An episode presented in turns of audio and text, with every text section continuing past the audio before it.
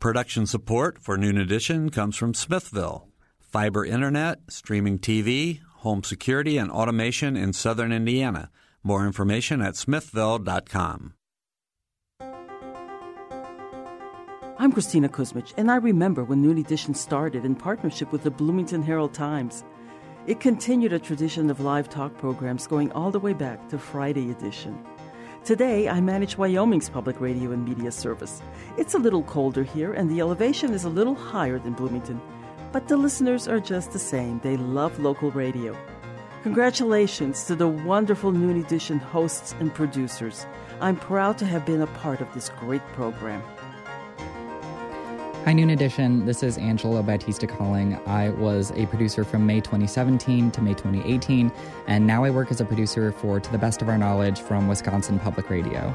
Noon Edition was my first real job in radio, and I learned so much from putting together this show, and I really hope our listeners did too. So thanks so much to Bob and Sarah and Mike Paskash. Congrats on 20 years. Thank you uh, for joining us for a very special Noon Edition today at Hive. We're broadcasting live from Hive Restaurant in Bloomington, where we're celebrating 20 years of Noon Edition airing on WFIU. To properly look back on well over 900 shows, it's fitting that we've invited three guests of the highest caliber to join us here on the program today. We're going to talk first with Congressman Lee Hamilton, who served in the House of Representatives for over 30 years.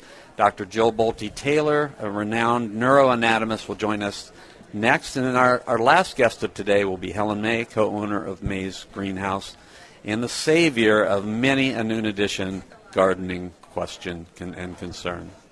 Let me introduce uh, Lee Hamilton first, but first, let me just say, Sarah, it's good to be with you. It's so good to be with you live, Bob. Live, live. I know. So, Congressman Lee Hamilton served as a member of the U.S. House of Representatives from 19, uh, 1965 to 1999. After leaving Congress, he founded the Center on Congress at Indiana University. Hamilton is a leading expert on foreign policy. He served as vice chairman of the 9 11 Commission and co chair of the bipartisan Iraq Study Group. Hamilton has re- received numerous honors, including the Presidential Medal of Freedom in 2015. Lee Hamilton is a true statesman, and welcome back to the program, Lee. Bob, nice to be with you and Sarah. Thanks Thank for being here. So, I've got to ask you today, you're watching what's going on in Washington today. Uh, the word bipartisan was in my introduction about you. So, you know, what what uh, what can we do to help get some bipartisanship back?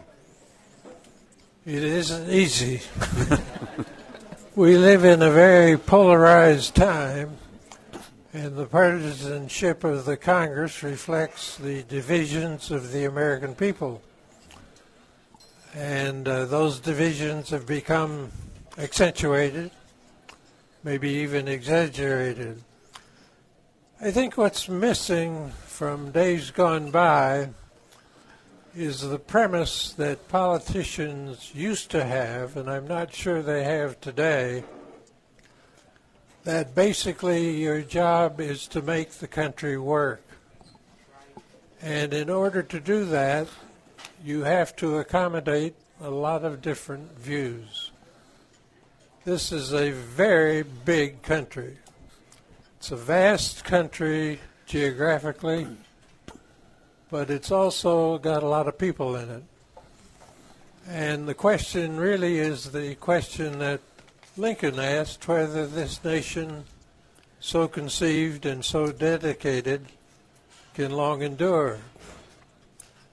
And it takes an understanding of the country and the people to uh, build consensus.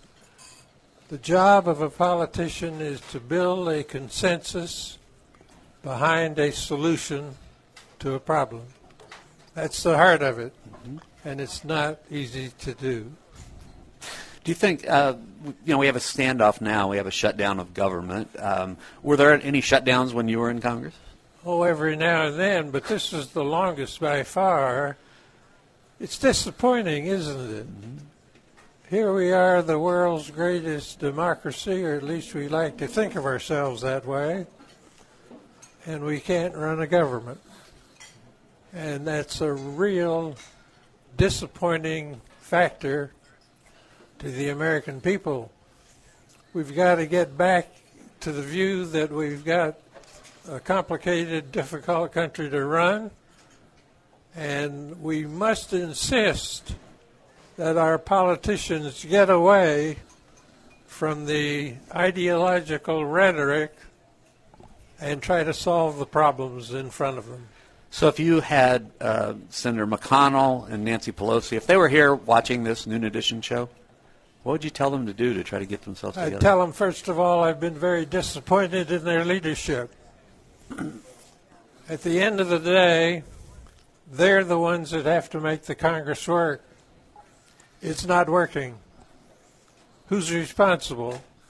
Well, a lot of people are responsible, but they're the leaders. It is their job to sit down in the room and make the decisions to make that institution work. And that's what I tell them. When we're looking at the structure of government, it seems like increasingly more power is in the executive branch, in the White House. Is that, do you think that is a threat to overall democracy? Yes, I do. Now, look, uh, 2019 is not 1789. It's a lot bigger, more complicated. But you're right, over the past decades, power has shifted from the legislative and judicial branches, but especially the legislative, to the president. I worry about that a great deal. And I think we depend too much on the presidency and not enough on the other co equal branches. Now, no one can contend that the Congress is a co equal branch of government today. It is not. And it will not be restored to that quickly. But we've got to begin to reverse that trend. And the Congress has to step up to its responsibilities. It's a puzzle Politicians run for office because they want power. They get elected to office, they have power. In the Congress, they don't use it. and it's very frustrating. But they've got to reassert themselves on particularly financial matters because that's always the key.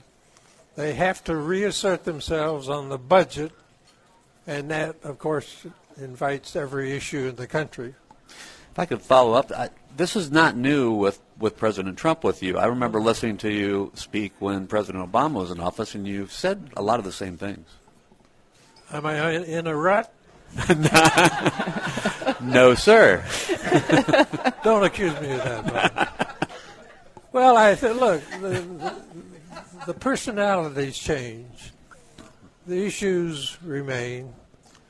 And so it's not unusual from my point of view that uh, I mentioned that.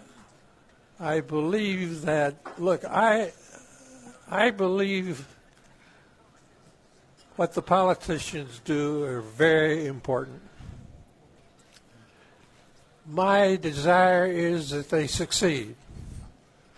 I never thought it was to my advantage to have a president of the United States fail. I always felt that my job was to help him. Now, not necessarily to agree with him every time, but to help him do his job better. And I hope all of us have that attitude toward politicians. They've got a very tough job trying to bring everybody together, as you mentioned. We want them to succeed. Because if they succeed, the country succeeds. Is there a point that you can sort of point to and say, this is a time that marked a change where we quit being so civil, we quit being able to debate and legislate? Well, I don't think I can uh, identify a specific point. These things develop over time. But one of the points, among many, happened in Bloomington. I remember Frank McCloskey. He ran for public office and he ran for the Congress. And he got elected in one of the most controversial elections in the history of the country by three or four votes. It was four votes. Four votes. Four votes. Yeah. The Republicans always thought that the Democrats screwed them. they may have been right. And I'm sure I could find examples the other way. so these things happen. People remember them. They get upset by them, and they kind of accumulate. But you got to get away from those things and focus on the problem. And from my point of view, you have to take a very pragmatic approach. If I sat around the table and a politician began giving me an ideological speech, I told him to shut up. I wasn't into, I can give them. I've done it, and I've probably done it in my sleep. it doesn't get you anywhere. I want politicians who solve the problems that are before us. That's what I want. I think that's probably what a lot of Americans want. It's yeah. interesting now if you look at the approval rating of Congress. I'm sure you know it better than I do. It's certainly in the single digits. Well, it's never been very high in the history of the country. Uh, but it's, as you say, it's very low today. And I think it's low because they feel, the people feel, they're not doing their job. So are, are we past the point of no return? Oh, no. Okay. Oh, my goodness, no. Don't say that. Okay. I already did. It's a depressing way to look at it. It was a question. Though. Look, the, the system worked for 225 or 40 years. Didn't work perfectly. A lot of bumps and bruises along the way, but it worked and you, have rhythms in a democracy. Times when things work pretty well, times when they don't. Now, the problem today is we've hit a real ditch, and uh, it's going to be hard to get out of it. But the way to get out of it is not magic. The way to get out of it is to make the system work. And we know it can work. It has worked. The challenges are greater today in many respects, but it can work. And at the end of the day, you have to have a fundamental faith in the system. If these people lose confidence in the system, and that applies across the board in America, we're in deep, deep trouble. So, one of the things you always have to do is to keep hope alive in Jesse Jackson's statement.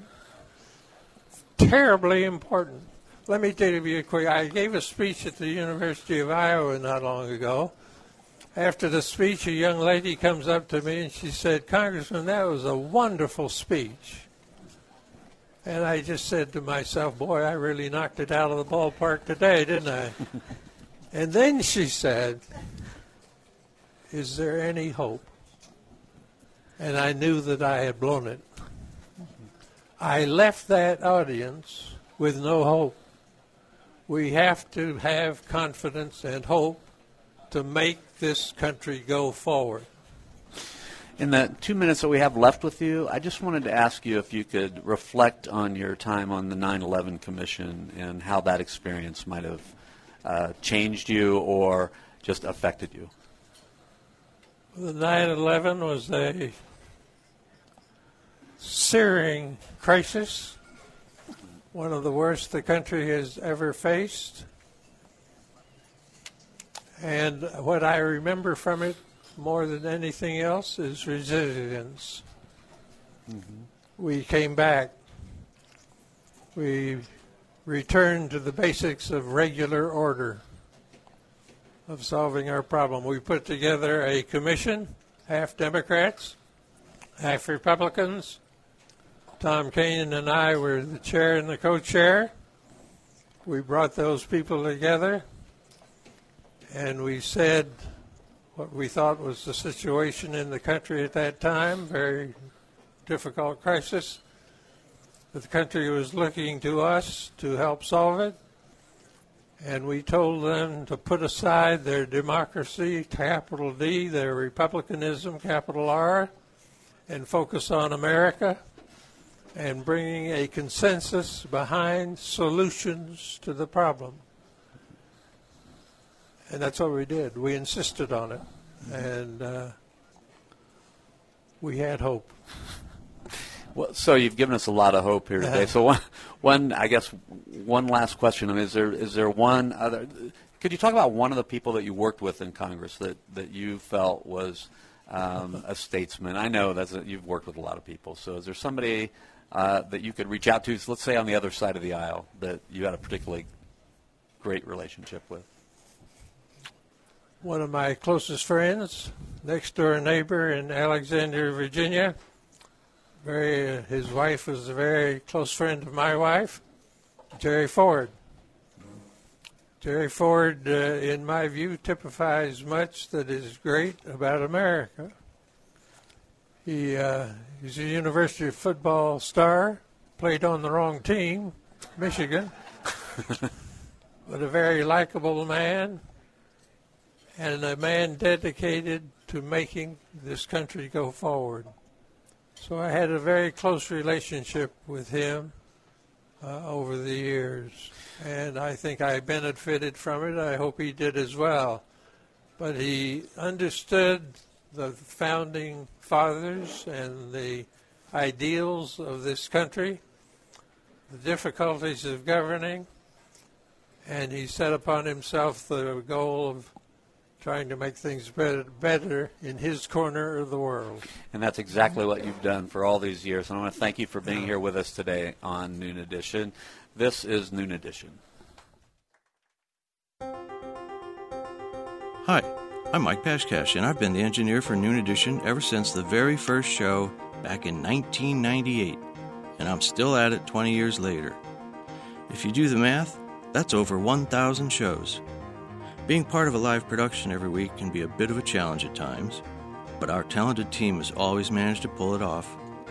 And one of the best things about Noon Edition is that every week brings a different topic along with new and returning guests. I learn something from every show. Congratulations, everyone. I'm Gretchen Frazee, a producer at the PBS NewsHour in Arlington, Virginia. I produced Noon Edition from 2011 to 2012 and am proud to have been a part of this program, which has brought together a diverse set of voices and fostered important community discussions for two decades. Congratulations, Noon Edition. This is Sally Gaskill, and I've been listening to Noon Edition for the last 18 and a half years since I first came to Bloomington. Now, you know what Tip O'Neill said all politics are local, and Noon Edition gives us insights into local news with local people. I particularly appreciate the times when the arts come into focus, and it's been fun to occasionally be on the show myself. Congratulations to Bob Zaltsberg and everyone on the WFIU news team for 20 years of making it local. Very much for those kind words, and we're going to welcome welcome back our guest to Noon Edition. We have a new guest with us for the second part of the program. Dr. Jill Bolte Taylor is here with us today. Thank you for being here, Jill. Great to be here. Thank you. Let me give a little bit of an introduction. Dr. Jill Bolte Taylor, our second guest, is a neuroanatomist, author, and speaker. Her research pertained to studying the brains of those with mental illnesses, but she rose to prominence after she wrote and spoke about her 1996 stroke and subsequent fight for recovery. She's a, a great speaker, a motivational speaker, and I'm going to ask Jill, could you just go over for a couple of couple of minutes your story and how you sort of landed on the TED stage, which was one of the big deals for you. It, it, truly was. So I grew up with a brother diagnosed with schizophrenia. So I was fascinated with the brain and studied the brain. I was uh, grew up in Terre Haute, and then I was doing my post uh, my postmortem my my postdoc work. Let's hope not. right. uh, my postdoc work at Harvard Medical School, and I woke up one morning and a hemorrhage happened in the left hemisphere of my brain.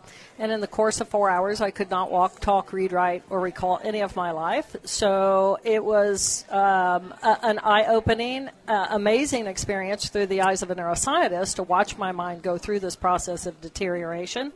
And then it took eight years for me to recover. I wrote my book, My Stroke of Insight. Uh, I gave the first TED talk that ever went viral, and that was when Ted and I became famous uh, simultaneously. And then Oprah found out about it, uh, and I became one of Time Magazine's 100 most influential uh, people for 2008, all inside of six weeks. So my life exploded at that point. I have to recommend to anybody who's in this room and anybody who's listening to go to uh, your local computer and mm-hmm. look at Jill's TED Talk. It will it will change you. Mm-hmm. I guarantee it. In your book, you talk about having your stroke, and you don't exactly panic. It almost seems yeah. like you're not excited, but you're really interested. I was fascinated. You know, when when you when I mean the organ the anatomy of the organ is my fascination. And then here I was having an opportunity to watch it deteriorate circuit by circuit. And so, through the eyes of a scientist, it was fascinating. But of course, I'm deteriorating more and more. And uh, uh, yeah, it had a happy ending. had a happy ending. Yeah. So, so what's new with you? I mean, you've had you always have something new going on. Yes, I do. Well, I lost both my parents, uh, Hal Taylor and Gigi Taylor, in 2015, and so I took time off in 16 and some of 17, and now I'm just kind of storming back into the world. I always said I would never write a second book unless I had something really important to say, and it turns out I have something really important to say. So I am working on book number two, and and that's uh, keeping me out of trouble, and it's very exciting for me. Are you going to give us a preview? Uh, well, I can give you a little bit based on the earlier conversation. You're looking at at at you know politics, and politics is a byproduct of what we are as human beings. And the right hemisphere processes information on a big, open, expansive, I'm a part of society, I want my tax dollars to go to uh, social services where I'm actually helping my fellow man. Uh, and you can pick the party of which one you think that is. Uh, and then there's the left hemisphere that focuses on the monetary reward and it's they the two hemispheres have completely separate value structures, and that plays out in our society. And it's pretty much 50 50 in numbers, and it's 50 50 inside of your own head. So I'm about whole brain living, and this book is really looking at the advantages of the different characters of the left brain, if you will, and the different characters of the right brain, and trying to figure out how to live a whole brain life, capitalizing on the skill sets of, of both hemispheres. So if you had uh, Nancy Pelosi, yeah, I'd definitely and Mitch McConnell here, what would you what would you say? I, would say I think uh, I think one of you's in column one, and I think the other's in column four, and it's like how do we figure out how to get it all to work? Because because we're no different. I mean the the beauty of the difference between anybody with a brain is everybody has a brain, and if both hemispheres are functioning, then we have the value structure of actually caring about our fellow man, and at the same time we have a skill skill set that allows us to get stuff done. And so it's like, how do you find that balance? And and I really do believe at a brain level, it is the natural evolution of humanity to become whole brain. Because right now, the crisis is we are at the extremes. We are completely polarized. Well inside of your own head, you know, you have a left brain and it's structured and it's organized and it's punctual and it goes to work and it does that. And then you have a right hemisphere and it wants to play, it wants to relax, it wants to, to you know, care about other things and take its time. So each one of us is managing this conflict inside of our own heads. And if we're not managing it as individuals well, then imagine what happens when you put a committee together or a group together or a whole society together and you have what we have right now. So it's fascinating from a brain perspective. You talk about teaching your brain. You can mm-hmm. teach your brain compassion. Oh, absolutely. Oh, your brain is compassionate. A portion portion of your brain is designed to be compassionate. It is a circuit inside of your brain. So then the question is just like there's a circuit inside of your brain that you can train yourself to find your keys or be punctual. You actually can train yourself to do that. So, but it's a matter of, of what is your priority as a, as a person in the world and how much time are you spending running circuits? And the thing about circuitry is the more you run a circuit, the more that circuit wants to run on automatic so that you don't have to think about it. And, and then it grows and then it kind of permeates the other parts of your life. So you absolutely have the ability to train yourself in all capacity and and I, I, I think we've lost that, and now it's all about about how loud can we be, how loud can the left brain be, how biting and mean can we be at this point, which is also the emotional system of that left brain. So it, it, the better we understand our own brain, then it's like I can look at you and I can say, Bob, I think right now you're in your left limbic system. can you come out and play and be curious and innovative and let's go do something and have a little more fun with it and then find our way into a solution and and to me that what Lee was talking about with hope that's where the hope is the hope is that we're not stuck in the tree and we're just going to plow down and it's my way or the highway on one side or the other because that's going to get us nowhere. Well, I have to say, from the first time that you were on our program, uh, I think you were maybe right after the TED Talk we had you on the program, Mm-hmm. and I mean you were just fascinating as you are today. You said a lot of things about how everybody has a brain; they're just they're just different. People Yeah. have different brains, and so everybody has value and. That, that was, I mean, it, it seems like a simpler time when that was what you were talking about. Instead It did seem like a simpler time, but at the, at the level of the brain, the brain is, uh, I mean, and that's the beauty of having a brain is that it's filled with cells, and every ability we have, we have because those cells are performing a function. So, so if I'm going to say, um, uh, if I'm going to come in demanding something, that is circuitry inside of my brain. If I'm going to come in and I'm going to be compassionate and open, that's circuitry inside of my brain. So everything is based on the circuitry. And so for me, the mental health of humanity really goes back to the mental health of those cells and how do we get all the cells involved interacting with one another, communicating with one another so that we are healthy individuals than going out and, and you know, packing together in bigger groups. I have to ask. I I think I read it on your website. You're doing something with Oprah Um, potentially. Yeah.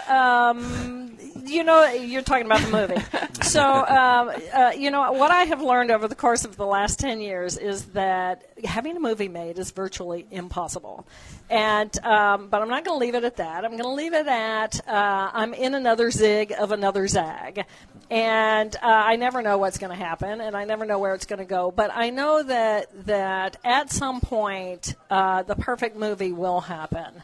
Uh, I just am being very patient about that. Your enthusiasm for the brain. Uh, I remember the first time I met you, you were you were saying big, beautiful brains. Oh, beautiful, beautiful, beautiful. It's like you know we are so fortunate that we have one, and it's even better when it works well. You know, I mean, but eh, I mean, all the potential in the world is right there in in in your cranial vault, and it's like, okay, how do we work with that organ in order to to create a a life that is full and what we want it to be. And that's the beauty. If we want to be happy, how do we define what happy is? And what portions of our brain are we using? And how do we really balance it all out? Because you have to have the meaning. True meaning comes from the right hemisphere where, where I care about my fellow man. I am a part of a society that I value and, and I, and everybody's a part of that. And when we get rid of the politics and we have an emergency situation, I don't care what race you are or what, what political persuasion you are. I'm going to help you because you're a human being. And it's really hard to hate people up close and personal. It's really hard to do that. So the better we actually get to know one another and see our similarities. The right hemisphere is looking for similarity and what do we have in common and how how what what do you like that I like? What do we care about and how do we do that? When I look at you as a human, then it's like, okay, well we have another structure that we have to try to figure out how to do that and we will have differences. But if we focus on our similarities instead of our differences, then we actually want to have a conversation with one another and we can find solutions to problems. Otherwise, we just go more more polar. So we're talking with Jill Bolte Taylor, and Jill has, uh, I have to say, she's wearing a, a brain on her shirt today. She brought more than one brain with her, I guess. Now, did you did you bring more than one brain? Sometimes you travel with other brains. I did right? not bring it. Brain. It's radio. I didn't bring another brain. She took a brain to she, she, she took I a brain. She showed uh, she showed Oprah a brain on Yeah. TV. That how'd that go? Yeah, you know, um, uh, it went well. I, you know, I'd had that dream forever of, of handing Oprah that brain with the spinal cord hanging down, and and then it happened, and it happened twice. Once it happened on her webinar uh, for Soul Series. I was the premier guest for her Soul Series series, and that was fantastic. And then I was on her TV show with Dr. Oz, and, and to hand her the brain the second time, she was like familiar by then. she didn't squeal quite so much. Uh-huh. Yeah. But she still invited you back. Oh yeah, oh, I, I love Oprah. I think Oprah Oprah is trying to live in a whole, a, a, a really a whole brain life, and how to help manifest compassion and love and openness, and how to reach toward the other and recognize that the other has value. Uh, and I, I love that about her. A lot of folks here and in Bloomington probably remember the big brains. The, the big brains. that you brought Yeah. all over the streets of Yeah. Bloomington, and you still Yeah. have some of those. I do. I, I have 21 of those, and they they actually traveled last year. Uh, they spent um, like six weeks on Butler University campus, and then they went from there to Fishers, the city of Fishers, and they had them on beautiful display for several months. Uh, and right now they're back in storage and they're getting cleaned up. And then this year they'll go back out on tour. So for me to be able to use them as an educational opportunity for people, I always ask communities to have educational programming wrapped around the beauty of the brain. They also went to Terre Haute actually for uh, to the school system over there, and then on public display. So so they're getting around Terre Haute, uh, around Indiana now, and um, uh, my guess is that they will wander out into the world. We have a lot of listeners in Terre Haute. That's where you were from. Mm-hmm. I right? grew up in Terre Haute. Yes, I love Terre Terre Haute. Hello, Terre Haute. So your, your first book was My Stroke of Insight, a Yeah. brain scientist's personal journey. I highly recommend it. But also, so when is your second book going to come out? You know, um, I'm hoping that it'll be done by the end of the summer. Uh, I've been working on it for two years, and it, it takes a while in talking about it and doing workshops with the material uh, in order to really figure out how does it flow off my tongue and what is my point and how I want to communicate it. And because I'm a public speaker, I'd much rather do it to a group than you know write a book.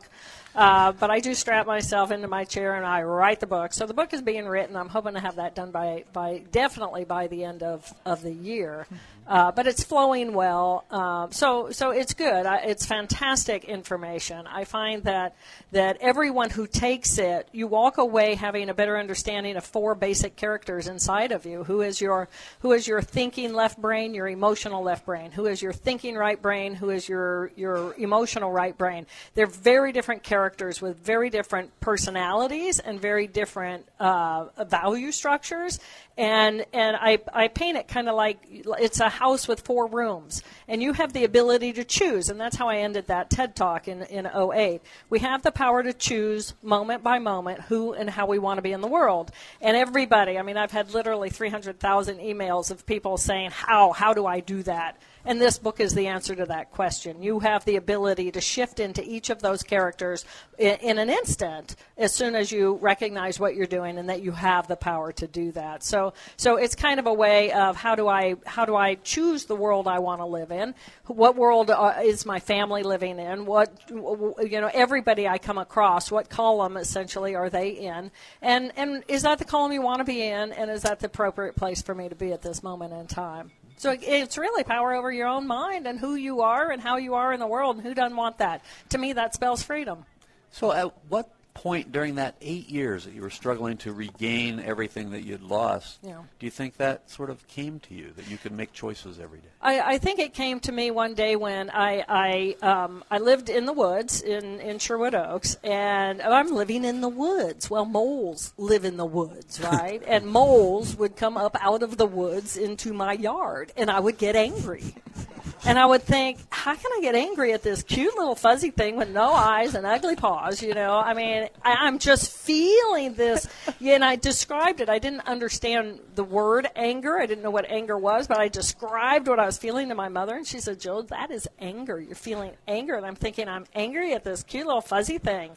And then it was like, well, I'm not really mad at that cute little fuzzy thing, which means there is a circuit inside of my brain that runs anger. So, where did that anger circuit come from? What is at the core of that? And what say do I have in whether or not I'm going to run that circuit? Because it feels horrible inside of your body. I mean, your t- chest gets tight, you clamp your jaw, you furrow in your brow, you're, you just like, you know, you know what it feels like, right? Y'all looking at me like that. You know, and, and we all know that and it's a circuit. And then I realized I don't like the way that feels inside of my body. It feels horrible. Why would anybody ever choose to run that circuit? And so, so that's when I really became aware I don't have to run that circuit. Oh, well, isn't that something? And how long does it take from the time it feels triggered to the time it ends? Is less than 90 seconds. And it's like, so that's when I started talking about the 90 second rule. It takes less than 90 seconds for any circuit in your brain to be triggered, for you to run that circuit from beginning to end. Something in your brain gets flushed into your bloodstream, it gets flushed out of your bloodstream, and it's over. But most of us stay angry for longer than 90 seconds, right? You're shaking your head. At yes. the moles, At, too. the, yeah, at the moles. Yes. At those moles. so, so, but, but that's because you're rethinking the thought that re-stimulates that circuit, then reruns that again, flushes through your body again, and we stay angry. But we do have the ability to stop. And I actually did a big, um, a big thing with the UK on 90 second rule for anger for the UK. So I'm hoping maybe we can spread that through the US. All right, we are out of time with Jill. I, I want to thank you so much. I mean, this is one of the reasons that Sarah and I love doing this show because we get to talk to people like Lee Hamilton and Jill Bolte Taylor, and next Helen May. We've covered hope. We've covered love and compassion. Gardening is next. This is Noon Edition.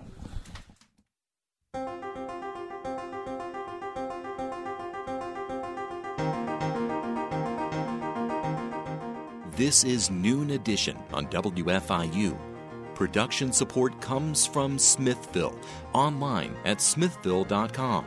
WFIU News covers South Central Indiana and the state throughout the day at WFIUnews.org and on Twitter at WFIU News.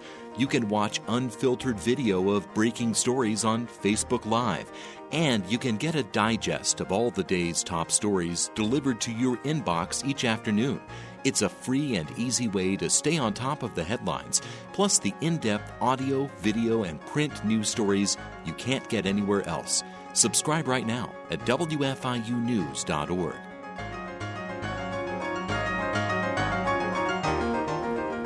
Hello, I'm Michael McRobbie, President of Indiana University. On behalf of the university, I want to congratulate Noon Edition on a remarkable 20 years on the air. I'm very pleased to have joined so many other people from IU who have appeared over the years on your outstanding program. I'm sure you will continue to provide your listeners with interesting, informative, and civil conversation about the issues that matter to the citizens of Bloomington and of our great state. I'm Sophia Salaby, and I produced Noon Edition in 2016. Now I'm a producer for All Things Considered at Georgia Public Broadcasting in Atlanta. Noon Edition is a great show that allows Hoosiers to engage on the state's biggest issues. I'm glad to have worked on it. Congrats on 20 years on the air. I'm Margie Hershey. I teach political science at Indiana University, and I have been privileged to be on Noon Edition several times. Uh, I think Noon Edition is a very good example of how we in Bloomington get the advantages of a much larger community along with the convenience of a smaller one.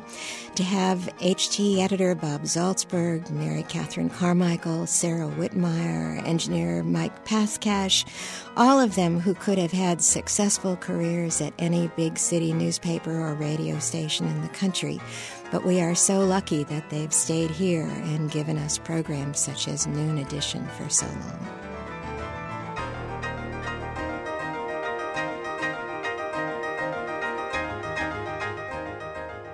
Our uh, our listeners for being there today, all our guests here at Hive. Also, I want to thank Michael McRobbie, Sophia Salaby, and Margie Hershey. Margie's our political correspondent here on Noon Edition. So, welcome back to the program. And now we're joined by Helen May. Helen is the co owner of May's Greenhouse in Bloomington. She opened May's Greenhouse with her parents and her sister Martha in April of 1965. Helen is retired now. So Helen is a frequent guest on Noon Edition. It's when the phones really light up. She joins Don Adamson, retired manager of Bloomington Valley Nursery, and we just play traffic cop and we, we take all the calls and all the questions that come in. So Helen, welcome. We're really happy to Thank have you. Thank you. I'm very happy to be here. Thank you. Helen, I'm always impressed. You come with no notes, no laptop, but you're like an encyclopedia. Well, the encyclopedia has developed a few glitches uh, since I've gotten older. you always seem prepared to answer everything, though, and I always find myself writing down notes for well, my own garden. It's always nice to say, Don, you take this one. well, Don, yeah, Don couldn't be with us today, so Helen, you're on your own. But right. it's always a, it's always a pleasure to have Helen and Don in because they have they have good synergy together. They always uh, one of the two knows every an answer to every question. Sometimes they have different answers to some yes. of the questions. Right. Yeah. Right. So we've had a few questions come in from our audience, and this is the way we like to do this show. So I'm going to ask the first question. Sarah always has like 50 questions of her own because she's quite the gardener. I like to garden, but now I have a lot of deer, so it's just complicated my life. Right. So here's the first question that came in from the audience. What is the best care for air plants? What is the best method for watering them? Well, a mister, like you do, yeah. you know, uh, windows with or something with water in it, and or if you have them outside, just use your garden hose.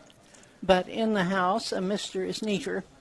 And uh, the important thing, if you have them indoors, which a lot of them will have to come in for the winter because they're not winter hardy, is that the house gets very dry.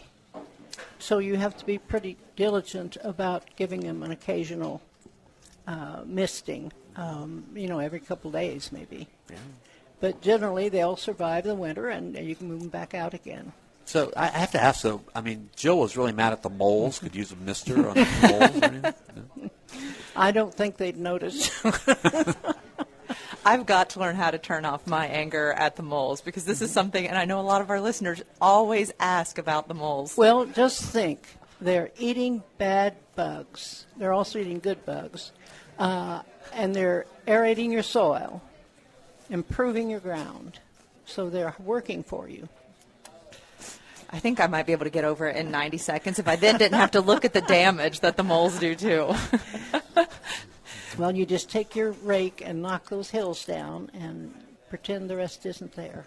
I guess. We got a question about forsythia. Someone saying it's out of control. When is the best time to cut it back and how far should I cut it back? You can cut it back immediately after it finishes blooming is the ideal time.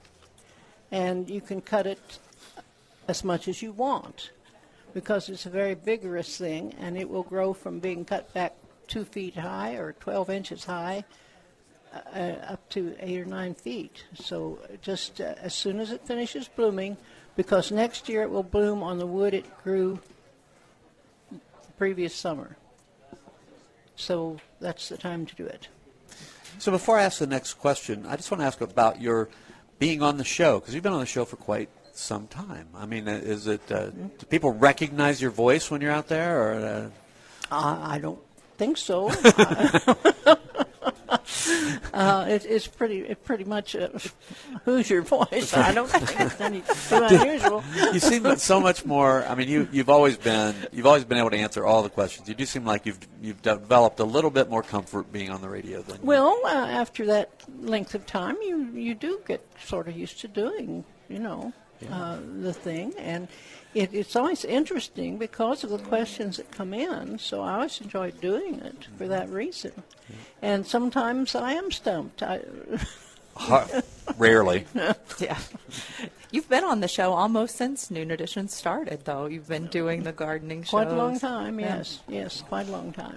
All right, here's another question that came in from the audience. What is the best way to preserve, prep my soil for the winter months? Well, you, you tear out the weeds, especially if they've gone to seed, and you uh, kind of rake out any trash and leaves that have accumulated, though you, a few leaves won't matter, but you don't want a heavy. And you put some nice fresh mulch down, and, and it's ready for the winter. Okay. That's all that's involved. All right. And here's another question. When is the best time to stout, start outdoor plants inside? It depends entirely on what plants you're starting because they require some things will germinate almost within 48 hours, and some may take two weeks to come up, and some may mature in 70 days, and some may mature in 140 days. So you need to look at the packet and see what it recommends, and usually it will recommend uh, it will tell you how many days it will take to maturity, and it will recommend a temperature to start the seed at. And you want to just most seed just barely cover it, and really tiny, tiny seed like begonias, you just sort of hint at covering them. You don't really Hint at and covering them. kind of br- spritz them into the soil with some water, you know, with some a sprayer of some kind. you know. That probably segues into another. When when do you start planting garden seeds for your garden plants? Well, the vegetables. The thing is about the same, except most of them don't take that long. But they vary quite a bit in the temperature at which you can put them outside to grow. So you don't want to get them terribly overgrown or have them real small when it's time to go out. So you need to learn a little bit about how quickly they mature. Things like melons and cucumbers, which can't go out until it's really warmed up, uh, come up very rapidly and don't take long. And they're better sown right in pots so the roots aren't disturbed. Just plant the peat pot and everything at one time. Something like corn you can plant as soon as, uh, uh, well, the old rule is as soon as the oak leaves are as big as a squirrel's ear. Which is? No, There'd still be there'd still be some uh, chance of frost, but but you could plant them. Beans you should wait just a little later, and generally um, you're just going to have to get some experience to so you that you know. But your garden center or wherever you buy the seed can usually advise you about that. Uh, uh, the rule used to be that uh, uh, you could you could plant uh, beans about uh, oh the week after the last frost. But who knows when the last frost is going to be? right. Yeah. I know in the past on this show you've talked Mm-hmm. about the need to water your plants in the winter because Well, it we c- depends somewhat on the plant, but things can get pretty dried out, particularly if they're under eaves or uh, or if they're broadleafed evergreens, which require a lot of water through the winter. And if the surface is frozen, you want them to be moist down deep, where they can draw some water up, because otherwise their leaves will begin to burn and fall off, or you know, go bad. Um, generally, if you have fairly bland weather up till somewhere around Christmas, you just go out and check things, and if they really look dry and under the eaves or along, very often on the north side of a wall, it will be very dry. Uh, you just check the soil and you think, well, it's pretty dry, and you get to have the hose and give it a drink. But um, you particularly need to be careful with hollies, rhododendrons, some kinds of ferns, uh, things that retain moisture through the winter. Uh, boxwood, um, azaleas, because they have a kind of shallow root system. Um, and uh, things like your big old maples and so forth, they don't care. Uh, they've got enough water because they root deep. But uh, things that have very shallow root systems, you want to kind of check. And if you have a long, warm, dry spell, take a look. And if it looks kind of dry, when you scruff the soil up a little bit, I give them a drink. but all the snow's surely helping us. Well, the snow we've had Well- the past couple weekends. Yeah. The snow helps in two ways. It keeps the plant from drying out so quickly. It blankets it and protects it, uh, and keeps the soil moist. Moist. When it thaws, it gives them some water, so that's good. But if it uh, if it's bone dry at any time, you need to try to water it. Now, there's no point in watering when it's frozen hard as a rock because it won't go in. It'll just run around and maybe rot some things. So we have just a few minutes left in the Mhm. program. If anybody has a question in the audience, you might still be able to give it to somebody and get get it asked. Oh, we have a couple more. Sarah, you Yeah. can go with have- that. But I wanted to, I wanted to ask Helen Mhm. first about.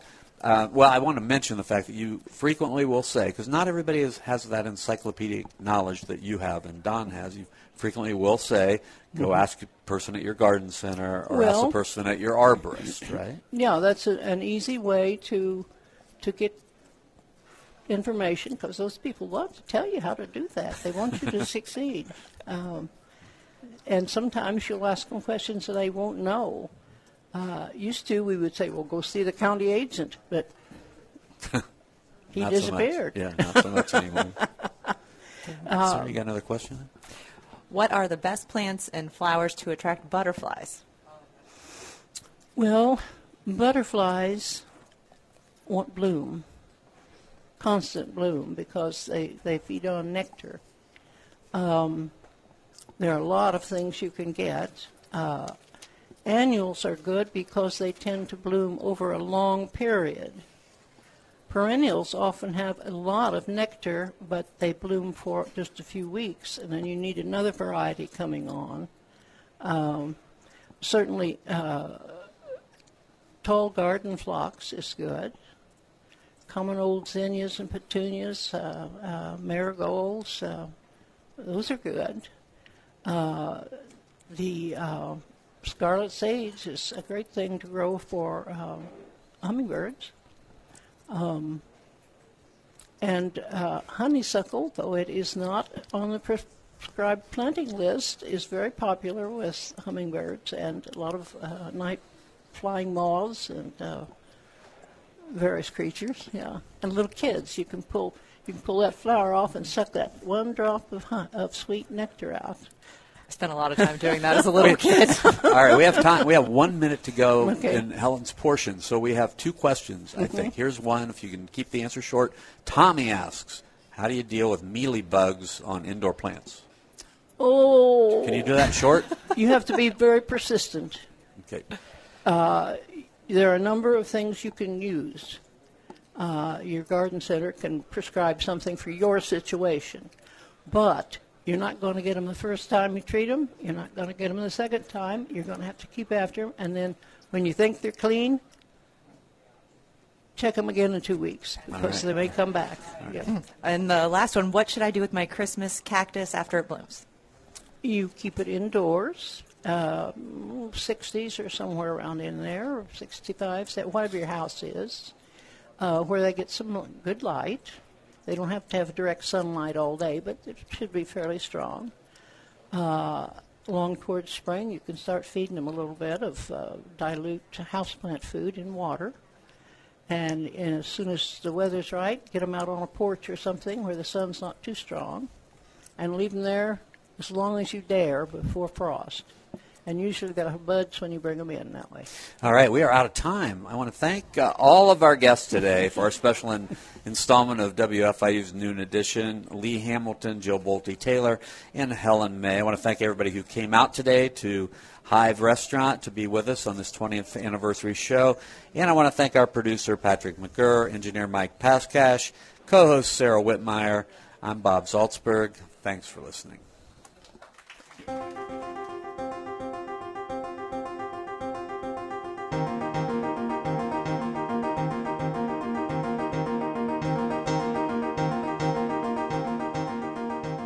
Noon Edition is a production of WFIU and the Herald Times. A podcast of this and other WFIU programs is available at WFIU.org. Production support for Noon Edition comes from Smithville. Fiber internet, streaming TV, home security, and automation in southern Indiana. More information at smithville.com.